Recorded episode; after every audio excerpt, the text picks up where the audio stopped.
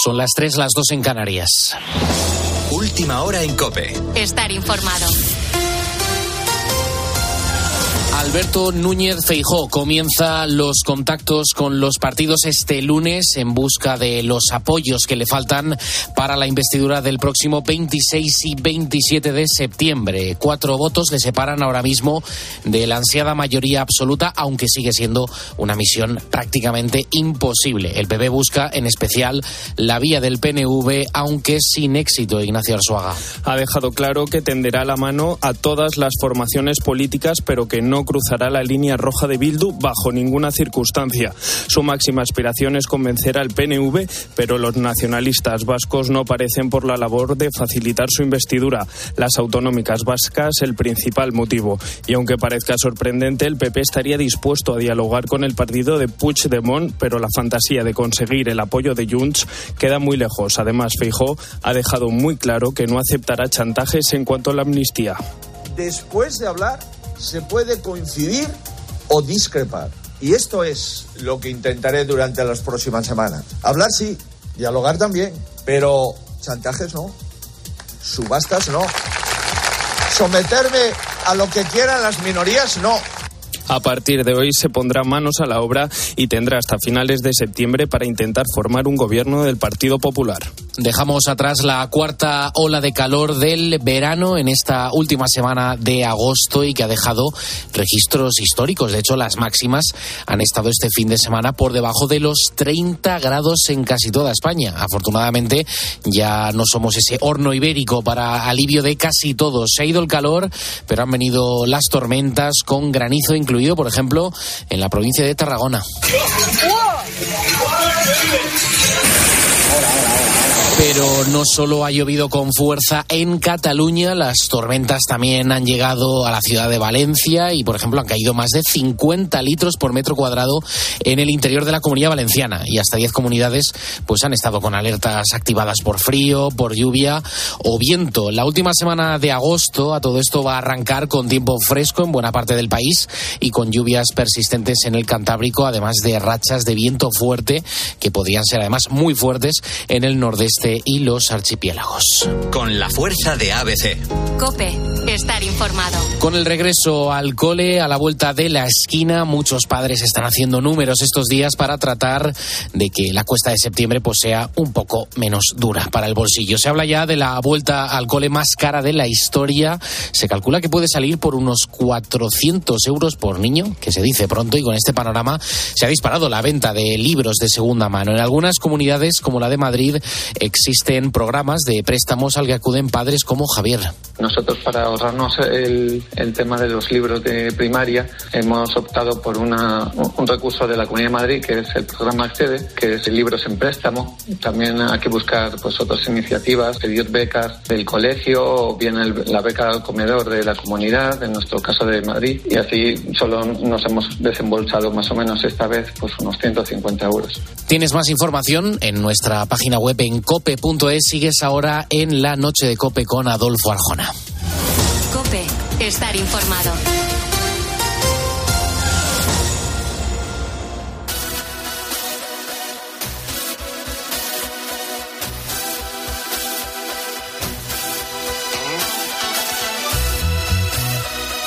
Adolfo Arjona, La noche. Cope, estar informado. Escríbenos a nuestro correo lanochearjona.cope.es y síguenos en Twitter, arroba la noche arjona y en Facebook, La Noche de Adolfo Arjona. Envíanos tu nota de audio de WhatsApp al 650-564-504. Estos son los canales de comunicación para contactar con nosotros. Fíjate que desde la redacción de informativos volvemos directamente al estudio de la noche de Arjona. Arrancamos una nueva hora de programa que nos llevará hasta las 4, las 3 en Canarias. Una hora que comenzamos respondiendo a preguntas que la mayoría nos hemos hecho alguna vez.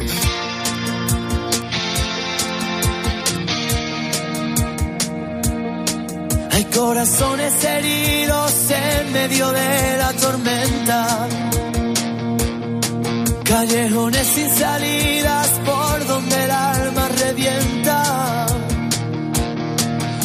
quebrada en el aire, hace tiempo que se escucha.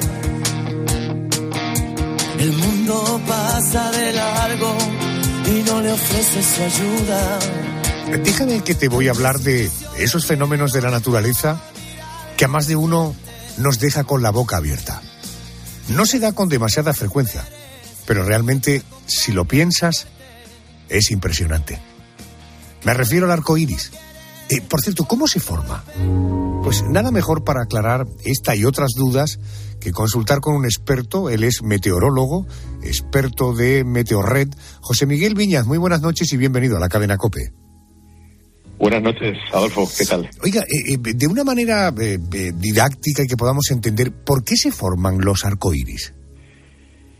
Bien, pues es un fenómeno que tiene mucha amiga para llegar a, comprenderlo en su totalidad. Pero bueno, básicamente lo que ocurre en la atmósfera es que la luz, normalmente la luz del sol, cuando está es, de día, eh, al encontrarse en su camino con gotas de agua, gotas de lluvia o gotitas de una nube, pues se dispersa, se refleja, se refracta dentro del agua de esas gotas y al final lo que ocurre es que se separan los colores que forman la luz blanca que nos llega del sol y adopta esa forma circular no por la forma que tiene nuestro planeta, que eso suele ser un error habitual, sino por la propia simetría esférica que tienen esas gotas de, lluvia al caer desde una nube hasta el suelo. O sea, ese aspecto esférico que tiene el arco iris está condicionado por lo esférico de las gotas de agua, ¿no? Efectivamente, hay, que pensar que cuando la luz incide sobre una cortina de, de lluvia, ahí enfrente tenemos millones y millones de esas gotitas muy pequeñas eh, pero son perfectamente esféricas o casi esféricas. Y el juego que hacen los rayos de luz al entrar dentro de las gotas y luego separarse en los colores hace que al final, en ángulos determinados, veamos esa forma circular o semicircular, porque normalmente el horizonte nos mm, rompe o nos parte una parte del arco iris. y José Miguel, ¿y puede ocurrir que el arco iris esté pero que no lo veamos?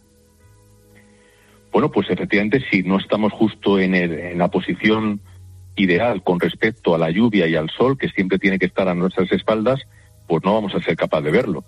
Ahora, si sí que se da esa circunstancia, pues vamos a ser no solo nosotros, sino un grupo de personas que estemos más o menos bajo el mismo ángulo, los que vamos a ver ese arco en el cielo que, como decías al principio, pues es un fenómeno de la naturaleza impresionante, ciertamente.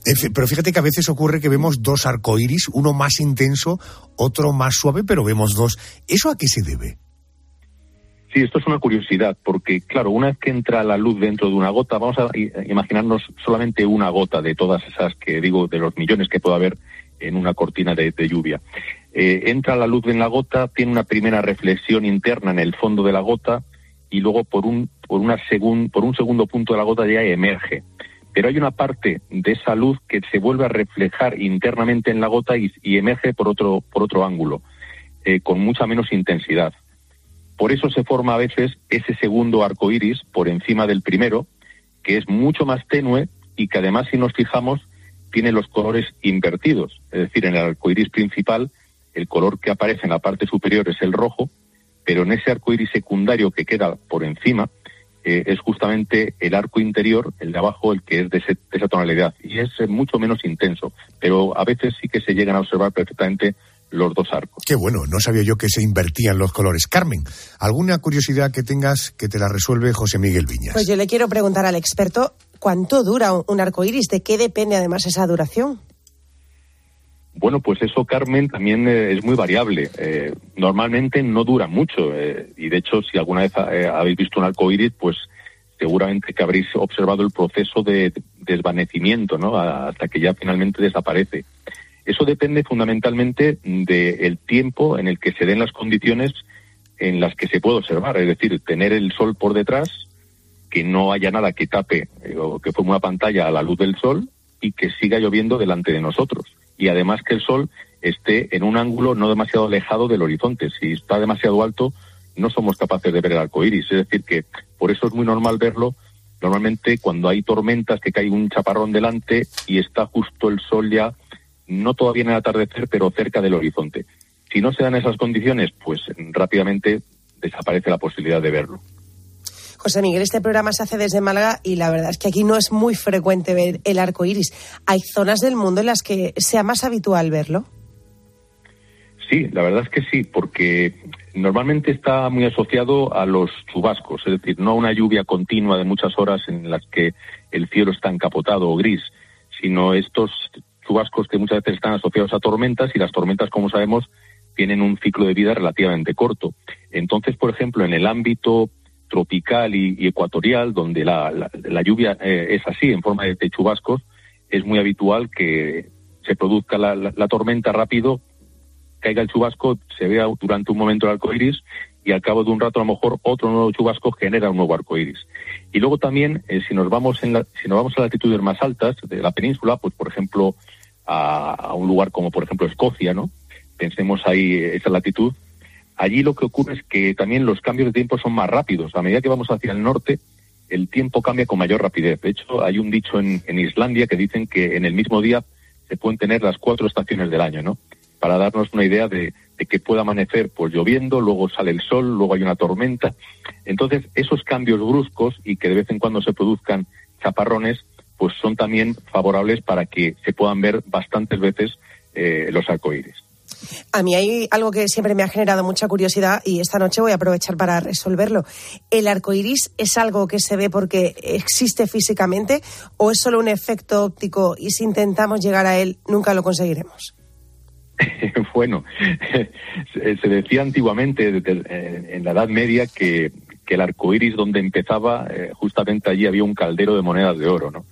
y ese dicho empezó a utilizarse precisamente por la imposibilidad de llegar a donde empieza el arco iris, porque al final eh, realmente existe, es decir, la luz se separa en los colores que lo forman y es un fenómeno eh, que existe físico, pero no se puede tocar, es un fenómeno luminoso, óptico, que ocurre lugar en la atmósfera. Y efectivamente, pues por más que intentes acercarte a un arco iris, no vas a conseguir ni verlo más grande ni llegar a uno de sus extremos. Así que, por lo tanto, el fenómeno existe, pero no podemos eh, acceder a él. José Miguel Viñas, meteorólogo, gracias por ayudarnos a resolver algo que, en fin, puede parecer, eh, pero desde luego es un espectáculo hermosísimo de la naturaleza. Gracias por acompañarnos. Un abrazo. Pues muchas gracias a vosotros. Un abrazo también.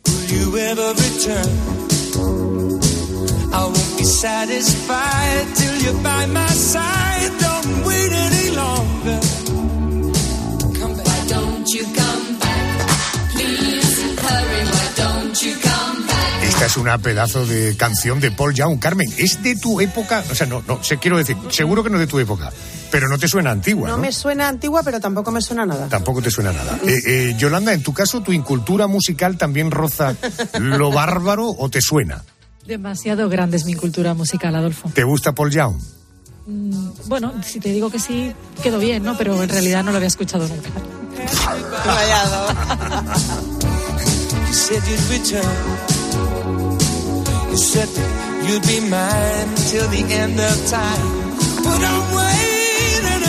Es absolutamente recomendable. Bueno, si te pregunto qué pasaría si nos tragara una ballena, seguramente pienses que eso es algo que solo ocurre, no sé, a Pinocho en el personaje de Walt Disney, pero en este caso, la realidad supera la ficción.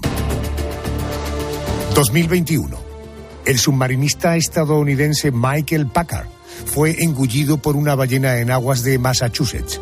Treinta segundos después, el animal volvía a escupirlo y consiguió salvarse. Pero no es el único caso. En California, dos mujeres eran tragadas por una ballena cuando navegaban en kayak. Unos segundos después, el animal las devolvía a la superficie. Esta noche queremos preguntarnos, ¿qué pasaría si nos tragara una ballena?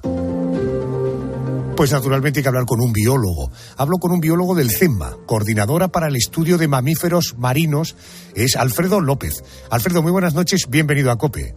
Hola, buenas noches, Adolfo. Oiga, eh, teniendo en cuenta que el orificio por donde podemos entrar es por la boca, primera pregunta, ¿cómo es la boca de una ballena? ¿Cuál es su tamaño? ¿Se tiene dientes? Eh, si nos metemos dentro, ¿se puede respirar dentro de la boca? Bueno, pues eh, las ballenas pueden llegar a superar pues los 30 metros de longitud, como es en el caso de la ballena azul, aunque hay otras más pequeñas, como la ballena común o la ballena boreal, pues que son ballenas pues de hasta 20, 18, 20 metros de, de longitud. El tamaño puede puede ser de digamos de entre 3 mm, y 5 metros de longitud por 2 de ancho y las ballenas en la boca pues lo que tienen son barbas, ¿no? Eh, en este caso no, no, no tienen presencia de, dientes. Es un espacio bastante voluminoso, ¿no? Si una persona pues eh, estuviera dentro pues podría estar digamos sentado perfectamente y lo que pasa es que estaría lleno de agua, claro. Claro, imagínate sentado dentro de la boca de una ballena. Ok, seguimos el viaje. ¿Y la garganta de una ballena cómo es? ¿Está preparada, no sé, para tragar presas del tamaño, no sé, de Carmen Cerván?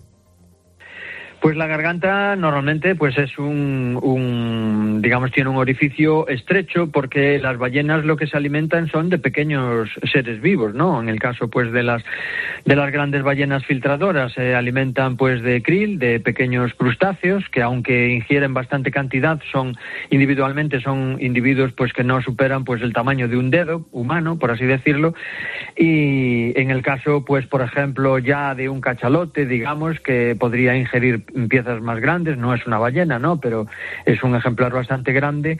Eh, podría ingerir piezas pues del tamaño de una persona humana. Pero lo, el problema es que todos los cetáceos tienen laringe y por tanto que es un órgano que atraviesa el esófago. Si una persona estuviera en ese caso eh, eh, en, la, en, la, garganta de un cetáceo, pues terminaría sentado en la laringe, por así decirlo. Qué bueno. Oiga, ¿de qué puede morir una persona tragada por un cetáceo? ¿No sé, triturada, asfixiada? Mm, ahogada lo más probable. Probablemente. Eh, Yolanda, te escucha nuestro biólogo. He leído que una ballena puede aguantar debajo del agua hasta 45 minutos y yo quería saber, si nos traga una ballena, ¿hay alguna forma de provocar desde el interior que suba antes a la superficie? pues eso nadie lo sabe, no, nadie lo, lo, comprobó, ¿no? Quizás haciéndole cosquillas puede ser, pero realmente la ballena se quedaría muy sorprendida y no reaccionaría yendo a la superficie, ¿no? Su, lo más probable. Imaginemos que nos traga una ballena y después nos expulsa. ¿Cómo sería esa expulsión? ¿Por dónde saldríamos? Pues la única forma de salir es por la boca, ¿no? Porque, bueno, eh, las, las películas y las fantasías pues nos indican que Pinocho salió por el espiráculo, pero esa, esa comunicación es imposible. Ya dijimos que la, la laringe atraviesa el esófago, es decir, que las ballenas pueden hablar, eh, hablar, no, mejor dicho, comer y respirar al mismo tiempo, ¿no? Nosotros si, si hacemos esa acción simultánea, pues lo que ocurriría es que el alimento iría hacia los pulmones. En el caso de la ballena, como están independizados esos dos sistemas, pues eh, eh, no habría problema. Por tanto, que si algo entra en el estómago, la única salida es por la boca. Correcto. Eh, Alfredo, esto que planteábamos como una cosa fantástica, no solamente es una realidad, sino que además ha ocurrido. Alfredo López, biólogo, gracias. Buenas noches. Muchas gracias. Un saludo para todos los oyentes. Buenas noches, Adolfo. Gracias, muy amable. No detengas el momento por las indecisiones para unir alma con alma, corazón con corazón, reír contigo ante cualquier dolor, llorar contigo, llorar contigo será mi salvación Eh, me gusta decir que este programa se puede consumir a cualquier hora del día o de la noche. Es el objetivo que tenemos todo el equipo del programa. Hacerlo para que se pueda emitir y se pueda oír en cualquier momento. Por supuesto, si te acuestas pronto, te lo puedes descargar y a disfrutar cuando quieras y cuanto quieras. Si eres de los que trabajan a estas horas o de los que duermen poco, pues nos estás oyendo en directo. Por cierto, Mónica, eh, me contabas eh, una historieta de una amiga que te decía el otro día exactamente qué que ella es de las que se encarga, descarga normalmente los podcasts, que nos escucha mientras va al gimnasio, que se monta en la cinta de caminar y se le pasa la hora volando, que ni se da cuenta, pero que llevaba un par de meses con problemas para conciliar el sueño y que nos estaba siguiendo de noche en directo y que le gustaba mucho más el programa por eso de estar envuelta precisamente en la madrugada. Me extrañó el cambio, le pregunté, pero bueno, ¿qué te pasa? ¿no? Y la respuesta es, me enfrento a una mudanza y llevo dos meses sin dormir. Resulta que, que la mudanza le está generando el estrés que le genera eh, eso, porque pues no está durmiendo. Es normal, dicen que es una de las cosas que más estrés genera, me refiero a las mudanzas. Déjame que vamos a saludar a la decana del Colegio Oficial de Psicología de Andalucía Oriental. Ella es Mariela Checa. Muy buenas noches y bienvenida a COPE. Hola, buenas noches, Adolfo. ¿Qué tal? hola, Mariela. Buenas noches. En primer lugar, eh, definamos, eh, ¿qué es el estrés? ¿Cómo se puede definir y cuáles son sus síntomas? Bueno, eh, el estrés, tal cual, el concepto que, los profesionales manejamos de estrés, pues es una reacción fisiológica de nuestro cuerpo cuando, bueno, pues entran en juego diversos mecanismos de defensa que son necesarios para afrontar una situación que eh, la persona percibe como amenazante o con una demanda muy alta, ¿no? Eh, el estrés, lo que sí es importante que tengamos en cuenta es que el estrés es una respuesta natural y necesaria para nuestra supervivencia.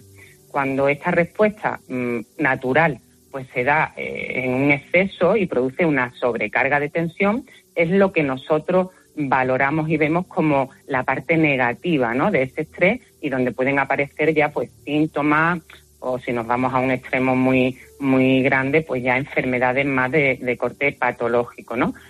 Entendido. Por tanto, eh, entiendo que el estrés es una reacción natural, salvo que, sin que haya ninguna razón aparente, tengamos una especie de sobreexcitación. Eh, ¿Cuál sería el ranking de los asuntos que más estrés nos producen?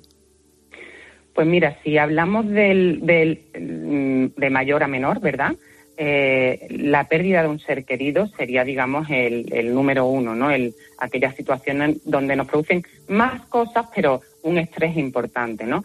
Eh, luego, en los últimos tiempos, también la pérdida de empleo, de trabajo, ¿no? El tener una situación económica también precaria. Eh, el tercero, divorciarse. Últimamente los divorcios ya lo vemos eh, casi usualmente pues han aumentado mucho y sobre todo divorciarse mal, lo que llamamos los profesionales la mala gestión de estos divorcios, ¿no?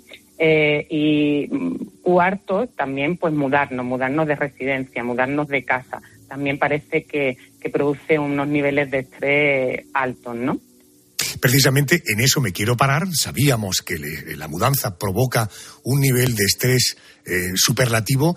Mónica, te escucha Mariela yo lo que le quería preguntar a María es por qué una mudanza nos estresa, porque la mayoría de las veces es algo planeado, planificado, incluso que nos puede conducir a una vida mejor y sin embargo nos estresa. ¿Por qué? Pues mira, eh, normalmente está más relacionado con la percepción que tenemos nosotros de la situación, de cómo se puede desbordar esa situación y con la capacidad de afrontamiento que con la propia situación en sí. Eh, ten en cuenta que se genera como una situación nueva, mm, nos exige un cambio, ¿verdad? Cuando nos vamos a mudar de residencia, cuando nos vamos a mudar de casa, pues una situación, hombre, no lo hacemos todos los días, una situación eh, nueva. Y que al principio pues puede haber como una eh, falta de información de todo lo que necesitamos eh, para, para controlar esa situación, ¿no? Esto ya nos produce cierta incomodidad. Luego hay una incertidumbre. Ya sabemos que las personas no manejamos bien la incertidumbre, ¿no? Que nos va a ocurrir, eh, va, a ser el sitio adecuado, vamos a estar bien, vamos a estar igual que estábamos antes. Luego lo ambiguo de la situación. Eh, mm, va a salir todo bien, he contratado a la mejor empresa, mm, va a ser el sitio adecuado, ¿no? Normalmente tampoco tenemos nosotros, como una situación nueva, mucha experiencia anterior a cómo manejar esa situación. Por tanto, ya sabemos que todo lo nuevo pues también nos va a, estar eh, en alerta, nos va a hacer mantenernos en alerta. Esa alerta hace que nuestros niveles fisiológicos estén eh, aumentados, por supuesto, ¿no? Y esas alteraciones biológicas del propio organismo que no son habituales, pues también nos hacen perder un poquito ese, ese equilibrio, ¿no? Y nuestro organismo habitualmente lo que hace es tender a, a equilibrarnos. Por tanto, vamos a estar tener que estar más pendiente de cómo me siento, me estoy agobiando, me, la respiración, los síntomas típicos de palpitaciones, sudoración, estar más activado, pues todo esto vamos a tener también que estar pendiente a, esos eh, síntomas sin que, fíjate, eh, sin que ni, ni siquiera se vayan a descontrolar o a desregular. Mariela, eh, ¿cuánto de miedo, realmente miedo hay a enfrentarse a lo nuevo y dejarlo conocido? Mm, fíjate, el miedo eh, y la incertidumbre, que son como primos hermanos, ¿verdad? Eh, son emociones que eh, nos producen, llamamos, los profesionales las llamamos emociones alerta, que nos hacen estar preparados, que nos hacen estar avisor, ¿no? en realidad, el ser humano teme a cualquier estímulo que desconoce. Mm, todo lo que nos produce desconocimiento nos produce cierto temor, ¿no? ¿Qué es lo importante? Pues que va a depender mucho más de los recursos personales y de la capacidad de afrontamiento que tengamos cada uno ante el miedo, ante ciertos miedos, que realmente de tanto de la situación. De hecho, fíjate, en la relación que tenemos las personas con eh, el estrés, tiene un factor fundamental o juega un factor fundamental la percepción que nosotros tenemos de la situación. Por eso hay personas que la afrontan de una manera, hay personas que se adaptan, hay personas que ante la misma situación evitan, unos evitan, otros buscan apoyo, otros se, eh, exponen directamente, hay personas que tienen unas estrategias más eficaces, otras menos eficaces, pero en definitiva, al final, lo que nosotros vemos, los profesionales, lo que valoramos, es que la forma de afrontar eh, las diferentes personas a las situaciones o los problemas eh, va a determinar el que regulemos mejor o controlemos mejor esa sintomatología estresante. ¿Y qué podemos hacer para atenuar ese estrés?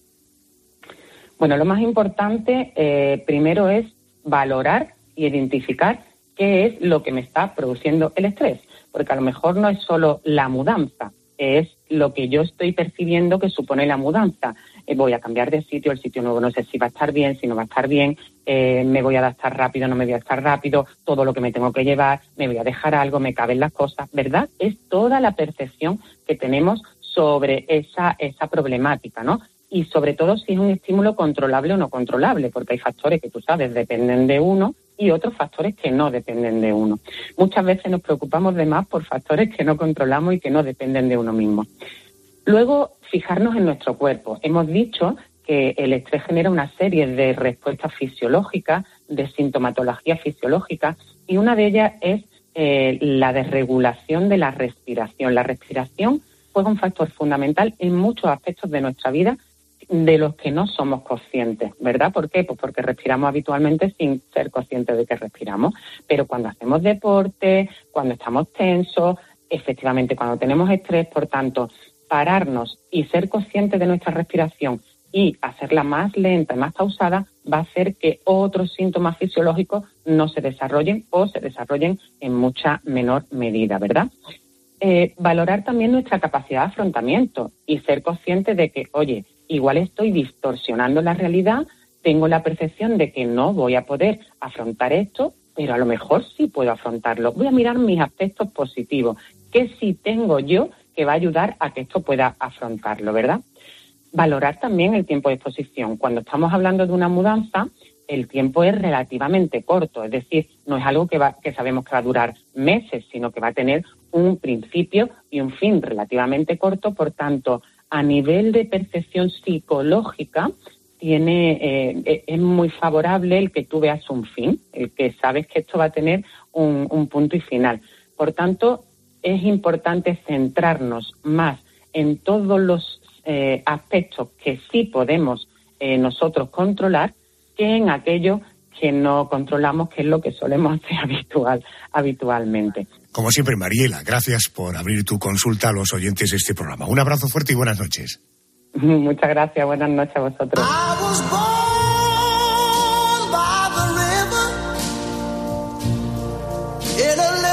just like the river I've been running ever since. It's been a long, a long time coming, but I know a change gonna come. Oh, yes, it will. It's been too hard living. Es un fenómeno tan espectacular que hasta hay una película de Hollywood con su nombre. ¡Felser se está recuperando! ¡Síguelo! Sí, Joe, lo sabemos. Los datos son incompletos. Deberíais largaros de ahí. ¡Cambio! ¡Tenemos que irnos ahora, por favor, Joe! Felser lo verá. Si cae cerca cerca de nosotros. No va a caer cerca de nosotros, va a caernos justo encima. Twister, Tornado, es la película del año 1996 a la que me refería. Hablamos de un fenómeno meteorológico de consecuencias, en muchos casos, absolutamente devastadoras. Oiga, ¿por qué se forman los tornados? Es una de las preguntas que quiero trasladarle a José Miguel Viñas. Él es meteorólogo, es experto de Meteorred. José Miguel, muy buenas noches y bienvenido. Hola, buenas noches, Adolfo. Buenas noches. Eh, todos tenemos eh, la idea básica. Un tornado es una especie de, de, no sé, de columna de aire eh, muy fuerte que va rotando. Dicho esto, es ¿cómo se forma el tornado? ¿Qué condiciones se tienen que dar para que aparezca un fenómeno como este? Los tornados siempre están asociados a sistemas tormentosos, normalmente no a tormentas ordinarias, sino a lo que se conoce como supercélulas. Y justamente una de las claves, eh, que lo has eh, comentado ya, es que tiene que haber una rotación. Es decir, esas tormentas tienen en, su interior lo que se llama un mesociclón y los vientos están rotando y eso es lo que empieza a generar esa especie de nube embudo que se va descolgando desde la base de esa nube tormentosa y en ocasiones cuando llega al suelo tenemos el tornado. Si no llega al suelo es lo que se conoce como una tuba. ¿Y, y por qué los tornados tienen siempre esa forma cónica? Hay que pensar que cuando empieza a formarse el tornado eh, en el interior de esa tormenta giratoria, las presiones son muy bajas. A medida que eso va descolgándose hacia la superficie terrestre, se va encontrando con presiones cada vez más altas y es justamente esta diferencia tan grande de presión de la del interior del tornado que va bajando y la del entorno la que hace que al final se vaya estrechando, eh, apretando hacia adentro el, y, y, formándose finalmente el embudo, es decir, que no baja, digamos, como un cilindro, sino que al final lo que observamos precisamente es eso, que tiene esa forma cónica. Eh, a ver, Carmen, eh, preguntas propias de un periodista cuando hablamos de un fenómeno como este. Pues sí, yo le quiero pedir datos a, al experto, al meteorólogo. Eh, José Miguel, ¿qué velocidad puede alcanzar un tornado? ¿Cuánto puede medir y cuánto llega a durar?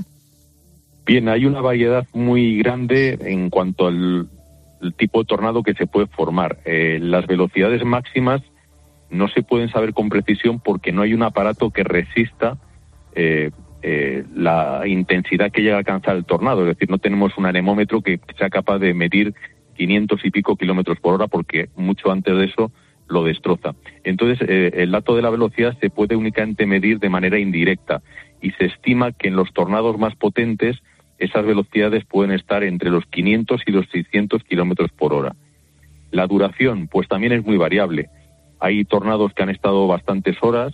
Lo normal es que duren, pues eso, de en torno a dos o tres horas, no más, pero algunos se han prolongado durante más tiempo. Y en cuanto a la distancia que pueden recorrer, pues también es muy variable. Pueden ser de apenas 60 o 70 kilómetros. En algunos casos mmm, se han llegado a superar centenares de kilómetros un mismo tornado. Y la velocidad de desplazamiento pues también oscila entre los 60 y los 80 kilómetros por hora. ¿Y cuál puede llegar a ser su capacidad destructora? Porque eso que hemos visto en las películas de que un tornado se lleva por delante tejados, coches, ¿eso es real? Sí, a veces hay películas que exageran un poco eh, lo que es un tornado, pero ciertamente si nos fijamos en los más potentes que ha habido, pues su capacidad destructora o de devastación es, es tremenda. Es decir, eh, se puede perfectamente arrasar una población entera como ha ocurrido en ocasiones. Pensemos que un, un, fenómeno de esta naturaleza que es capaz de generar vientos, como he apuntado, de 500 y pico kilómetros por hora, convierte en proyectiles cualquier objeto que sea capaz de, de, arrollar. Es decir, por ejemplo, un trozo de valla, pues lo convierte, o la astilla resultante lo convierte en una bala. De manera que eh, eso nos puede hacer una idea de la capacidad de destrucción un tornado de máxima categoría es capaz, para que lo intentemos visualizar, de desprender eh, trozos del asfalto de una carretera, no ya únicamente agrietarla, sino eh, que esos trozos eh, se desprendan y que se desplacen con velocidad. O un, un camión directamente no solo volcarlo, sino hacer que dé vueltas y que termine convertido en un amasijo de hierros. Bueno, y sabiendo todo eso, ¿cuál ha sido hasta la fecha el tornado más devastador de, del que se tiene constancia? Bueno, si nos si pensamos en devastación como el tornado más mortífero, eh, pues hay un hay uno de ellos que es muy conocido en Estados Unidos, que es el que llaman el de los tres estados, que ocurrió ya hace mucho tiempo, hace casi un siglo, el 18 de marzo de 1925, y este tornado que casi recorrió 500 kilómetros eh, afectando a, tres estados de Estados Unidos, a Missouri, Illinois y a Indiana, dejó casi 700 víctimas. Eh, nunca eh, ha ocurrido o estado documentado algo similar. Si pensamos en el tornado del que tenemos datos, datos indirectos, como he apuntado antes, más intenso, está mucho más cerca en el tiempo. Es el tornado que afectó a la localidad de Moore, en Oklahoma, en mayo, el 20 de mayo del año 2013. Fue un tornado de máxima categoría, de categoría 5, y se estima que generó vientos de 512 kilómetros por hora y también, por supuesto, y lamentablemente, dejó víctimas. Eh, del orden de 50 personas fallecieron a su paso. Eh, José Miguel, el otro día hablando con un experto sobre la altura de las montañas, le pregunté porque me llamaba profundamente la atención que la mayoría de las cumbres más altas del mundo eh, se encuentran en una zona muy concreta del mundo, en la zona de Asia, Nepal, en fin, toda aquella zona. ¿no? ¿Por qué los tornados son más frecuentes en unas zonas del mundo que en otras? ¿Y dónde es más habitual verlos? Para que se formen los tornados, como he apuntado, mm, las tormentas no son tormentas ordinarias, tienen que darse una serie de ingredientes que no se dan en todo el mundo hay una zona que destaca muy por encima de las demás en cuanto a frecuencia e intensidad de tornados, que es la parte central de Estados Unidos. La razón es porque allí convergen con relativa frecuencia los vientos que atraviesan las rocosas, que son vientos húmedos y fríos, con eh, eh, el aire cálido que es succionado desde la zona del Golfo de México. Es una mezcla explosiva, podríamos decir. Las tormentas resultantes a veces son monstruosas y de esas tormentas se descuelgan los tornados. Pero hay otras zonas del mundo donde también hay bastantes tornados y nos podría sorprender que aquí en Europa, sobre todo en la parte centroeuropea, eh, Países Bajos, Bélgica, Alemania, es una zona donde eh, la frecuencia de tornados es también bastante importante. Lo que pasa es que no suelen ser tan potentes habitualmente como los que se forman todos los años sin excepción allí en Estados Unidos. Viñas, gracias por atenderme a estas horas. Te mando un abrazo muy fuerte y ya sabemos algo más de los tornados. Pues gracias a ti, Adolfo. Un abrazo. Cuando paso por la calle, luciendo mi palmito, mi cara va diciendo, soy de Madrid. Ella fue actriz, vedette y cantante. Fue considerada la reina de la revista española, una de las glorias del cine español en los años 50 y 60. Nadie como ella daba vida al charleston y nadie daba mejor las vueltas a las pupilas de sus ojos. Sevillana, Nace en abril del año 32. Su nombre, María del Dulce Nombre Díaz Ruiz. La conocemos como Marujita Díaz. Vamos a conocer un poco más a este eh, gran personaje. Me acompaña el escritor y periodista José Aguilar. Buenas noches. Muy buenas noches, ¿cómo estáis? Qué guapa era Marujita Díaz, ¿eh? Qué guapa era y qué importante fue, aunque mucha gente parece que ya lo ha olvidado. Eh, fíjate que ella debuta en el cine, ya desde niña empezó a apuntar maneras, debuta en el cine con 19 años, lo hace con Tony LeBlanc, una de las estrellas del momento. Eh, ¿Quién, le dio la oportunidad y, cuáles fueron sus primeros éxitos en el cine? Bueno, la verdad es que ella estuvo marcada por, por esos grandes directores, por Florian Rey, por eh, Juan de Orduña y sobre todo por ese contrato con Cifesa que tuvo y que le abrió muchas puertas. Eh, Marujita era una gran actriz, era una estupenda cantante, tenía una voz privilegiada y la verdad es que en aquellos años fue muy, muy importante.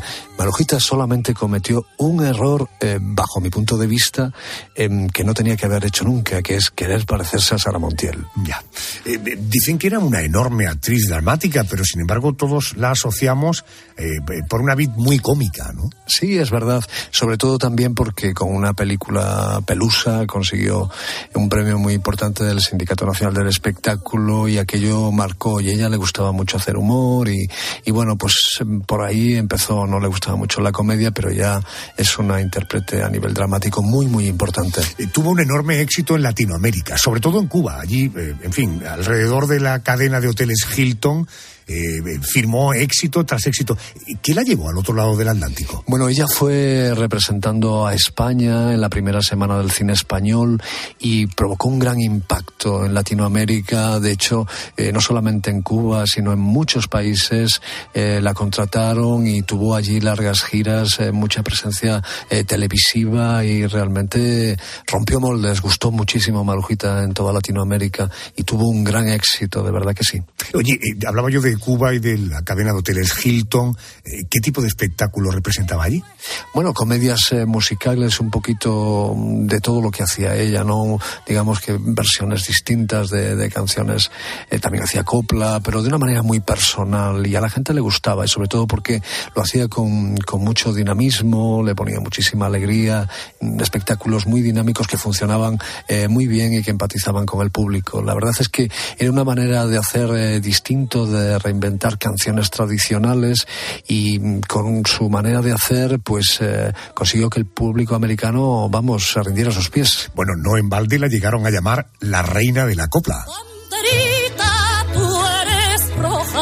¿Pudo ser la folclórica por excelencia del cine español de los años 50 y 60? Bueno, fue una de las eh, estrellas del momento, pero como digo, había muchas eh, que, también estaban ahí, ¿no? Y claro, después estaba la, la, sombra de Sara Montiel sobre todas ellas, porque lo que consiguió Sara era muy difícil de igualar. Entiendo. El cuplé, la revista, eh, claramente eran los géneros donde ella se sentía más cómoda, ¿no? Sí, se sentía muy cómoda y aparte el que ella era muy versátil a nivel interpretativo, tanto a nivel musical como, bueno, pues con los textos que le tocaba interpretar en las películas. Ella tenía muchísima capacidad y aparte mucha iniciativa, de hecho fue productora de algunas de sus películas y no le fue nada mal, o sea que a mí lo que me da pena es el final de Marujita y sus intervenciones televisivas que distorsionaron totalmente la importancia de su carrera de eso quiero hablar. Hablamos de una intérprete, de una cantante, de una productora, estamos hablando un todoterreno, una artista 360. Fue presentadora de televisión, estuvo eh, precisamente en COPE, eh, colaborando con Encarna Sánchez entre el año 88 y 96. Hablemos de las dos facetas. En la televisión, ¿por qué consideras que aquello fue un pequeño patinazo? Hombre, yo creo que vamos a ver esa exposición eh, pública que tuvo en los, en los últimos años. Como presentadora, no, hasta ahí bien, pero ya después esa relación con el mundo del corazón de una manera exacerbada y mm, que no procedía y con sus años y sobre todo con su categoría artística, pues hizo que la gente en algunas ocasiones dejaran de, de respetarla como ella se merecía y eso es algo injusto porque Marujita tiene una carrera importante que está ahí que, la podemos disfrutar eh, todavía y es un legado que merece la pena, ¿no? Entonces no se puede distorsionar a un artista de tantos años por algunos errores, eh, sobre todo en su vida personal que proyectó a la dimensión pública. Correcto. Estuvo casada dos veces, tengo entendido, no tuvo hijos. Esta pudo ser una de las espinitas que no pudo resolver en su vida, digo, lo de ser madre. Pues fíjate que sí, Adolfo Milla me contó en muchas ocasiones que había conseguido muchas cosas, una gran popularidad, que tenía dinero, que había conseguido ser una triunfadora, pero sin embargo eh, no consiguió ser madre, ella lo hubiera encantado y en los últimos años de su vida también le pesaba eso, ¿no? No, no haber podido dejarle todo su legado pues a sus hijos y, y, la verdad es que no tuvo mucha suerte ni en ese sentido ni tampoco con, con el amor porque sus dos eh, matrimonios eh, fracasaron y las personas que estuvieron en su vida pues eh, yo creo que no, no le aportaron lo que ella necesitaba y lo que ella merecía también. Banderita, tú eres roja, banderita, tú eres El 23 de junio de 2015 Marujita Díaz falleció en Madrid. Su última voluntad fue poner a la venta su amplio vestuario artístico, joyas y complementos. Lo hizo en la joyería Molina Cuevas de, Madrid. Y ahí formó, firmó otro, otro gesto de la grandeza de esta mujer. Todo el dinero que se recaudó se destinó a mensajeros de la paz. Supongo que Marujita forma parte de tu libro, ¿no? Sí, sí, por supuesto. Marujita forma parte de mi libro y es una persona a la que conocí mucho. Y desde luego mm, a mí me gustaría reivindicar también su papel en el cine porque, porque marcó una época y hay que ser justos también con ella. Recuérdame, por favor, título del libro y editorial. Azúcar, canela y clavo y editorial Notorious. José Aguilar, gracias. Gracias a vosotros. Cuentan en Hollywood que Richard Barton vendió su alma a Elizabeth Taylor. El actor fue uno de esos tipos que se empeñan en seducir a todas las mujeres que pasan por su lado, porque lo que más le gustaba era estar rodeado de ellas. Una resaca de vodka le sirvió para pedir a Liz Taylor que le acercase una taza de té Ella cayó rendida a sus pies. Vienes aquí rebosante de vino y de autocompasión para conquistar a César. Hace tanto que llenas mi vida como un estruendo que retumba en mi corazón. ¡Wow! ¡Qué bueno! Así comienza una historia de amor que esta noche te cuento con la ayuda del escritor, periodista y crítico de cine, querido Juan Tejero. Buenas noches y bienvenido. Buenas noches, Adolfo. Bueno, fue así como se inició el romance de Barton y Taylor. Esa, eso forma parte de la leyenda. Es decir, acércame una taza de té y a partir de ese momento ya cayó rendida. No, hubo unos prolegómenos, hubo unos prolegómenos no muy satisfactorios para Richard Barton. Hay que remontarse unos años, principios de los 50. Richard Barton es la gran promesa del teatro inglés. Bueno, ya prácticamente la gran realidad. El heredero de Laurence Olivier es un actor que interpreta las obras de Shakespeare como nadie, que es adorado, que tiene una voz prodigiosa, pero que los cantos de sirena que le llegan de Hollywood a él le conquistan, porque también era un hombre al que le gustaba mucho el dinero. Entonces aterriza en Hollywood como una de las sensaciones del momento, porque en Hollywood los americanos, los ingleses, siempre les han atraído mucho, consideran que son la realeza. Y se conocen en una fiesta, una fiesta en una de las mansiones de Hollywood, de una de las estrellas. Hay una fiesta, Richard Barton cuenta que se fija en Elizabeth Taylor, porque hay que ver cómo era Elizabeth Taylor a principios de los años 50. Era una mujer bellísima, absolutamente arrebatadora. Y él, para intentar llamar la atención, era un gran contador de anécdotas. Entonces se pone a contar una de sus anécdotas con esa voz que tenía y arremolina a todo el mundo a su alrededor, excepto Liz Taylor, que está leyendo una revista y no le hace ni caso. En un momento dado, Richard Barton se le acerca, le hace algún comentario, ella se baja las gafas de sol, le mira y sigue leyendo. Bueno, a él ve que no tiene nada que hacer con ella y tardan en verse casi una década. Diez años. Casi, prácticamente. En la que apenas coinciden, en las que si coinciden no se llaman mutuamente la atención y pasada una década en la que Liz Taylor ya ha coleccionado maridos y Richard Barton también ha coleccionado mujeres y muchos idilios, pues se encuentran en el famoso set de Cleopatra. Y ahí es donde surge todo. Y ahí donde surge todo. Ahora tenemos un término para las parejas que se llevan exageradamente mal, que da la impresión de que se odian, pareja tóxica. ¿Este puede ser un buen ejemplo de pareja tóxica? Eh, entiendo que no, porque pareja tóxica es cuando uno de los dos al otro le sienta mal. Es decir, eh, cuando tú con una pareja es tóxica para ti porque a ti te perjudica, pero el otro no siente los mismos efectos. En este caso, los dos compartían todo. Compartían la pasión, compartían el amor, compartían las peleas.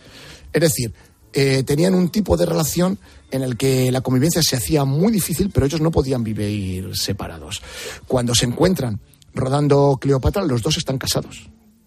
Ella había tenido un matrimonio con el con Todd, que es el productor de La Vuelta al Mundo en 80 días, que muere en un accidente de avioneta. Y ella queda destrozada. Ella es la viuda americana en aquel momento. Entonces no se le ocurre otra cosa que consolarse con el marido de una de sus grandes amigas, que era Debbie Reynolds, y él, Eddie Fisher, que eran la pareja idílica de la televisión norteamericana. Eran como un emblema, un icono de lo que era un matrimonio bien avenido. Y ella rompe ese matrimonio, Eddie Fisher queda seducido por Liz Taylor y se, se divorcia y se casa con, con ese tal. Con lo cual ella ya tiene la fama de no solamente rompe corazones, sino de rompe hogares. Y ella aterriza en el plató de Cleopatra, que ha tenido sin fin de problemas, que es un rodaje prácticamente maldito. Y ahí también está Richard Barton, que está casado, y se encuentran. Y al principio, pues su relación es tirando a fría. Pero a medida que la película se empiezan a rodar escenas, pues todo el mundo que está allí presente se da cuenta que entre ellos hay algo más que una simple química interpretativa o actoral, que está surgiendo algo. Y llega un momento en que ya ni con agua caliente lograban separar eh, las escenas amorosas. Y bueno, es la época de los paparazzi, estamos en Italia, está... con lo cual es muy difícil escapar, porque ellos no se escondían. Ellos iban por las noches libremente y ensayaban sus escenas de amor de la pantalla el día anterior en presencia de todos. Con lo cual, el escándalo estalla. Porque son un hombre y una mujer casados. Eh, siguen adelante, tiran para adelante. Hay una famosa foto a bordo de un yate que está en todas las revistas, en todos los periódicos del mundo y a partir de ese momento pues ya se convierten en pareja oficial, aunque no están separados de sus respectivos cónyuges. Ellos terminan casándose, el matrimonio dura 10 años entre riñas, entre lujos, entre borracheras. Eh, eh, ¿Cuál fue la mecha que provocó, digo, aquella primera ruptura? Porque vendrían más. ¿Qué pasó? Bueno, era un matrimonio muy complicado porque el alcohol era un ingrediente que estaba siempre presente. Richard Barton para, en esos momentos ya era un hombre que estaba dominado por la botella y bebía sin parar, de una manera absolutamente descontrolada. Y Elizabeth Taylor, pues también. Solo que a ella se anotaba menos. Ella era capaz de acudir a un rodaje y más o menos aprenderse el guion. Con lo cual, dos caracteres muy volcánicos, juntos con el ingrediente del halcón por medio, pues imagínate en qué solía acabar aquello. Las veces que Richard Barton intentaba dejarlo o intentaba apartarse la botella, era la propia Elizabeth Taylor la que no quería porque decía que se convertía en, hombre, en un hombre muy aburrido. Hay una famosa, hay un famoso momento en el cual Richard Barton está rodando La Noche de la Iguana en México y él eh, aparece por la noche en, en uno de los bares que hay del hotel donde estaban alojados y comenta que no va a beber, que al día siguiente tiene que rodar primeros planos y que no va a beber. Elizabeth Taylor insista, hombre, que te pones muy aburrido cuando no bebes, que no, que no. Al final pide una copa. 25 copas después, a él le tienen que acostar absolutamente destrozado. No pudo rodar nada al día siguiente. La famosa película ¿Quién tema Virginia Woolf?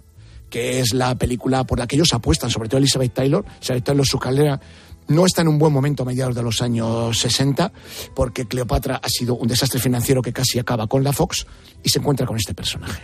Y decide que es el personaje de su vida. Eh, porque ella tiene que convertirse en una mujer desastrada, violenta, malhumorada, físicamente muy poco apetecible, y lucha por hacerse con el papel, lo consigue, engorda 10 kilos, una mujer que ya de por sí, en aquel momento ya le sobraba algunos, engorda 10 kilos para asemejarse a su personaje y consigue que el papel del marido se lo den a Richard Barton, que no era el actor previsto.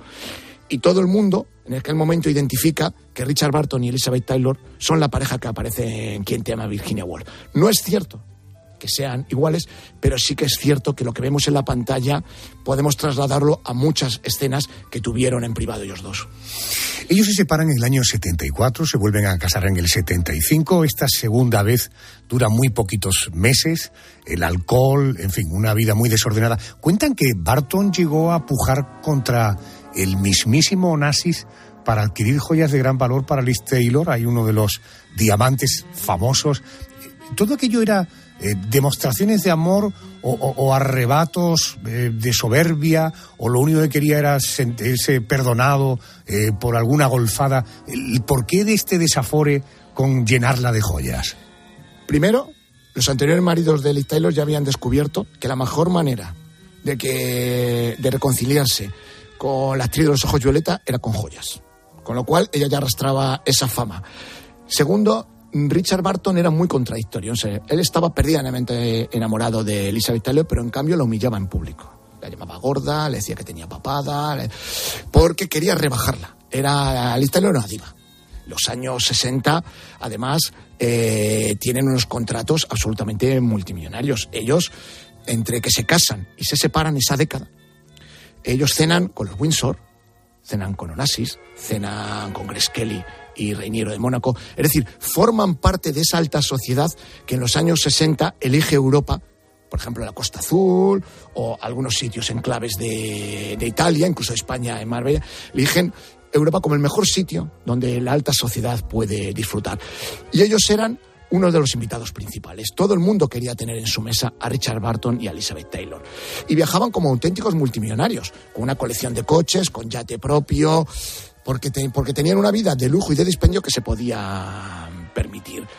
En paralelo, su matrimonio se va deteriorando, porque Richard Barton, el alcoholismo le va haciendo mella y deja de sentirse interesado por Elizabeth Taylor.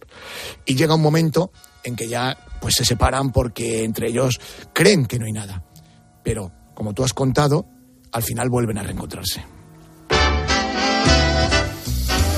Vaya historión de amor. Richard Barton, Elizabeth Taylor, ella falleció en el año 2011. Esas joyas que recibió Juan con brevedad, esas joyas dónde terminaron.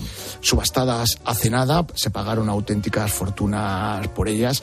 Y Elizabeth Taylor siempre, hasta el final de sus días, porque tardó mucho más en morir eh, que Richard Barton, siempre dijo que fue el gran amor de su vida y que todos los hombres que vinieron después de Richard Barton solo sirvieron para abrirle la puerta y sostenerle el abrigo. Es decir, ella siempre buscó a, al galés, porque él era y cuando murió tuvo un auténtico ataque de histeria.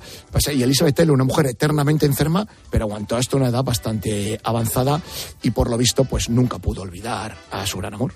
Él es Juan Tejero. Búscale en internet, pon en Google su nombre, Juan Tejero. Vas a ver la cantidad de libros y de historias del mundo del cine y del mundo del deporte que te puedes llevar a tus ojos. Juan, gracias por estar aquí. Buenas Nada, noches. un placer, como siempre. Gracias. Es la sintonía del contestador del programa. La canción de tu vida. Esta noche, la canción de mi vida. Arjona, tienes un mensaje nuevo. Hoy soy yo el que deja el mensaje en el contestador en forma de una canción. De las múltiples actividades con las que me gano la vida y transito por la vida. Este programa y este encuentro semanal con mis compañeros y con vosotros es sin duda lo que me produce más felicidad. El atril que soporta los guiones del programa tiene una leyenda. Creo que puedo volar. Y esa idea tiene música y melodía. I believe I can fly. Creo que puedo volar. Hasta la semana que viene. Que daremos la bienvenida a la siguiente temporada donde seguro que más de una madrugada creeré que puedo volar.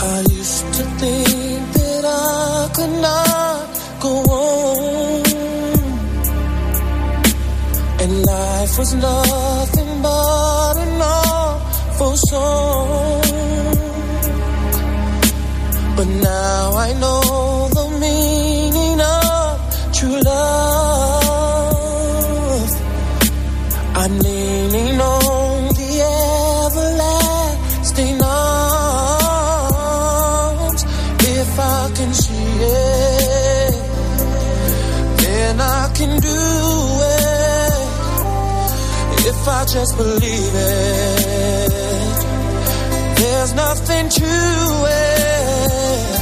I believe I can fly.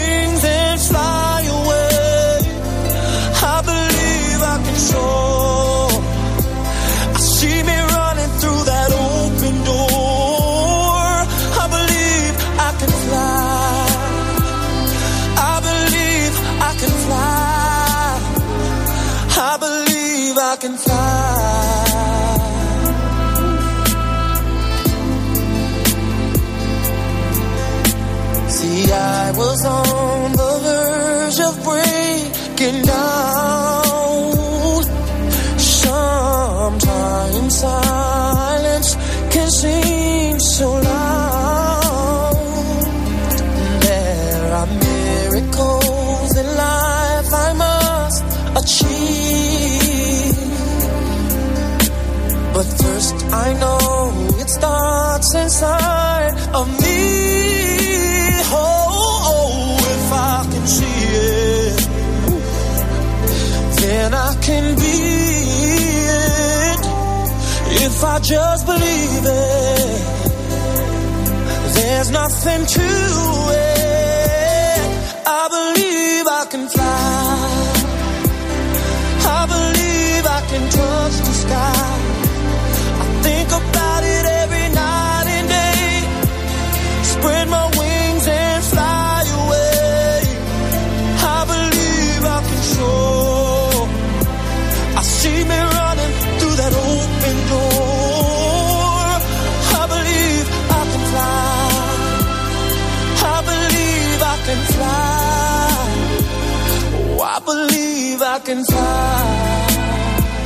Adolfo La noche. Cope, estar informado. En Cope tienes la mejor compañera de viaje. Porque te mantenemos informado. Y aquí en España los bomberos luchan contra el incendio. Te acompañamos en el camino con buenas historias. Y vivimos contigo el deporte. Todavía está en el estadio Manolo Lama. ¿Qué tal, Manolo? Muy buenas. Aquí seguimos en la tribuna. Y si tienes CarPlay o Android Auto, ya puedes instalar la app de Cope en la pantalla de tu vehículo. Escucha Cope en tu coche y disfruta. ¿Y ahora qué? Ahora, máster universitario en radio COPE, organizado por la Fundación COPE y la Universidad San Pablo CEU, con un año de prácticas remuneradas. Porque la radio en la que crees es la radio que te lleva donde está la noticia y en la que contarás tus propias historias junto a los comunicadores más escuchados. A esta hora repasamos claves informativas. Este edificio es la suma de un montón de historias. ¿Cuánto queda Máster universitario en Radio Cope. La radio en la que crees es la radio que te hará crecer. Infórmate en fundacioncope.com y en el 91 828 39 30.